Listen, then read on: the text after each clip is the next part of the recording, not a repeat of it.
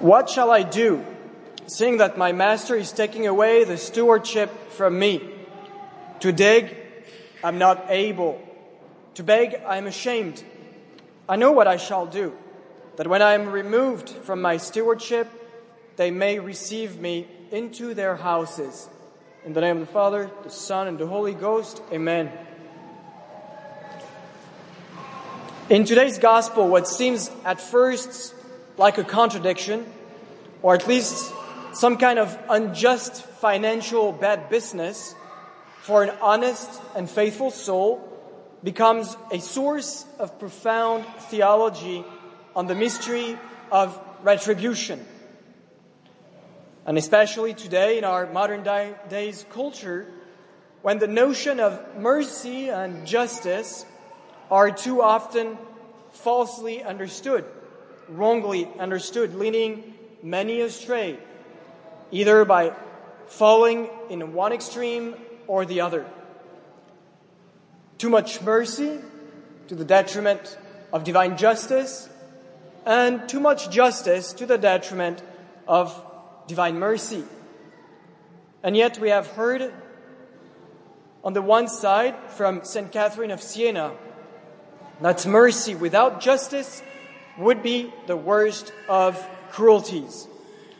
And on the other side from St. Thomas Aquinas, justice without mercy is cruel. In fact, it seems that this, this dishonest servant presented in today's parable receives from his master a word of praise. And the master, says the text, commended this unjust steward in that he had acted prudently. And the divine master, our Lord, a few lines, lines later says, make friends for yourselves with the mammon of wickedness, so that when you fail, they may receive you into everlasting dwellings. My dear faithful, all this might seem at first very confusing. How can once again this unjust steward be praised for acting with prudence?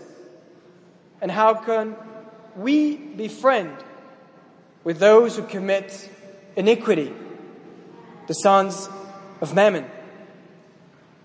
But of course, everything makes more sense under the light of divine justice. And first, we have to understand the expression, when you fail, as of course being the symbol of our own death, when our time on earth will come to an end. And the second expression, sons of Mammon, as sons of sin, According to the text, the sons of sin who will be the one opening the gates of heaven. They may receive you into the everlasting dwellings. If so, then, these souls, of course, have to be understood as the saints now in paradise, who died and are waiting for us to welcome us there in heaven. We then understand that departed can help men, and that men on earth can be helped by the departed. In other words, that they can certainly help us, and on the other side, that we have a right to ask for their help. St. Francis de Sales gives the following explanation. The parable our Lord is using is too clear to allow us any doubt of its interpretation. For the similitude is taken from a steward who, being dismissed from his office and reduced to poverty, begged help from his friends. And our Lord likens this dismissal unto death and the help begged from friends unto the help one receives after death from those to whom one has given alms. This help cannot be received by those who are in paradise or in hell. It is then by those who are in purgatory. End of quote. So two scenarios here in this passage should be considered.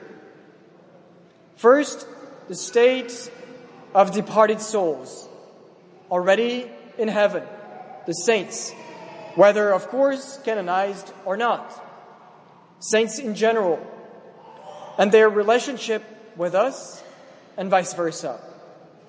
And second, the state of souls in purgatory still waiting for the Master to call them to the everlasting dwellings. So let's consider for a moment these two scenarios, two situations. As we all know, when the soul leaves the body, that is, at our death, our fate is fixed in time and for eternity. There is no more possibility for us to merit. That is, this particular property of a good work which entitles the doer to receive a reward. Since once again we cannot perform anymore any good work. Our soul is separated from the body. Our body, body cannot do any good thing anymore. Importance, of course, to pray then for the grace of a holy death. Now, souls in heaven contemplate the glory of God and find in this contemplation perfect happiness and completeness. And therefore, we should invoke them, invoke the saints in order to obtain, through their intercession, the graces we need. Not that they possess or distribute all graces, but through the special place they have in our Lord's heart, they are our best intercessors, our best advocates and defenders as on earth they shared our nature with all its misery, its wickedness, but also its talents and qualities. Jesus' intercession is of course necessary and all sufficient in itself. He's God. However, because of the very fact, and this is what was misunderstood by Protestants, because of the very fact that the saints are members of the risen Christ, members of the mystical body of Christ, their prayers are intimately and infinitely connected, united to the prayers of Christ. They also love us because of the share we have in their love of God. This is why it's so important, my dear friends, to have recourse to the saints especially on their feast days. And for that, it is good to try to follow the liturgical calendar in order to find every day a powerful help for our spiritual life. So let's foster in our families, in our entourage, the love for the life of the saints, which of course will be a much more powerful and much more useful tool than trying to know everything and anything about the lives of the less edifying people in our society. And so learn from their lives. Comfort yourselves by contemplating their difficulties, their weaknesses, and the power of God's grace in their souls. Do not forget the powerful intercession of your own patron saint, either patrons from your baptism or your confirmation saint. Today's gospel, as we said, focuses more on this infidel or unfaithful servant, steward. This seems to be a particular ap- approach of the mystery of souls in purgatory. In fact, it refers to these souls who have served mammon through their sinful actions on earth. Sons of Adam and Eve, sons of sin affected in the deepest part of their nature by original sin. And yet, these same souls who persevered and tried hard to remain always faithful to their master. Their debts are still to be paid off. But God, in His infinite mercy, and this is where mercy connects with justice, God, in His infinite mercy, because of their good works on earth, their perseverance and their fidelity, but also because of our prayers and sacrifices for them, their debts are reduced and have now the conviction to be one day of the great number of the elect and to partake into the everlasting joy of heaven. Through the beautiful mystery of the communion of saints as we pray in the creed, we can not only we can, but we must, as members of the church militant, relieve the members of the church suffering. Suffering in purgatory, suffering from their pains.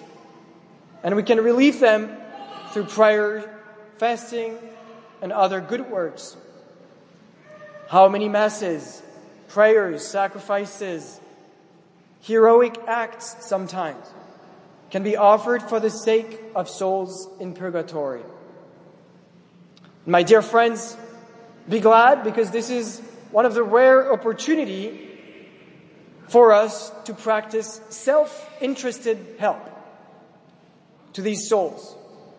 Because what better advocate will we have in heaven than the souls we have repaid the debt and delivered, relieved from their suffering? Remember this powerful quote from the great Saint Therese of the Little Flower? You all know it. To pick up a needle on the ground can save a soul.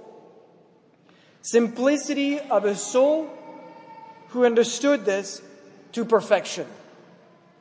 A simple good action. Simple little sacrifice performed out of love for God and for the salvation of souls becomes now in the divine equation a powerful means of sanctification, a meritorious action for ourselves, and a positive self-interested help to those souls in purgatory.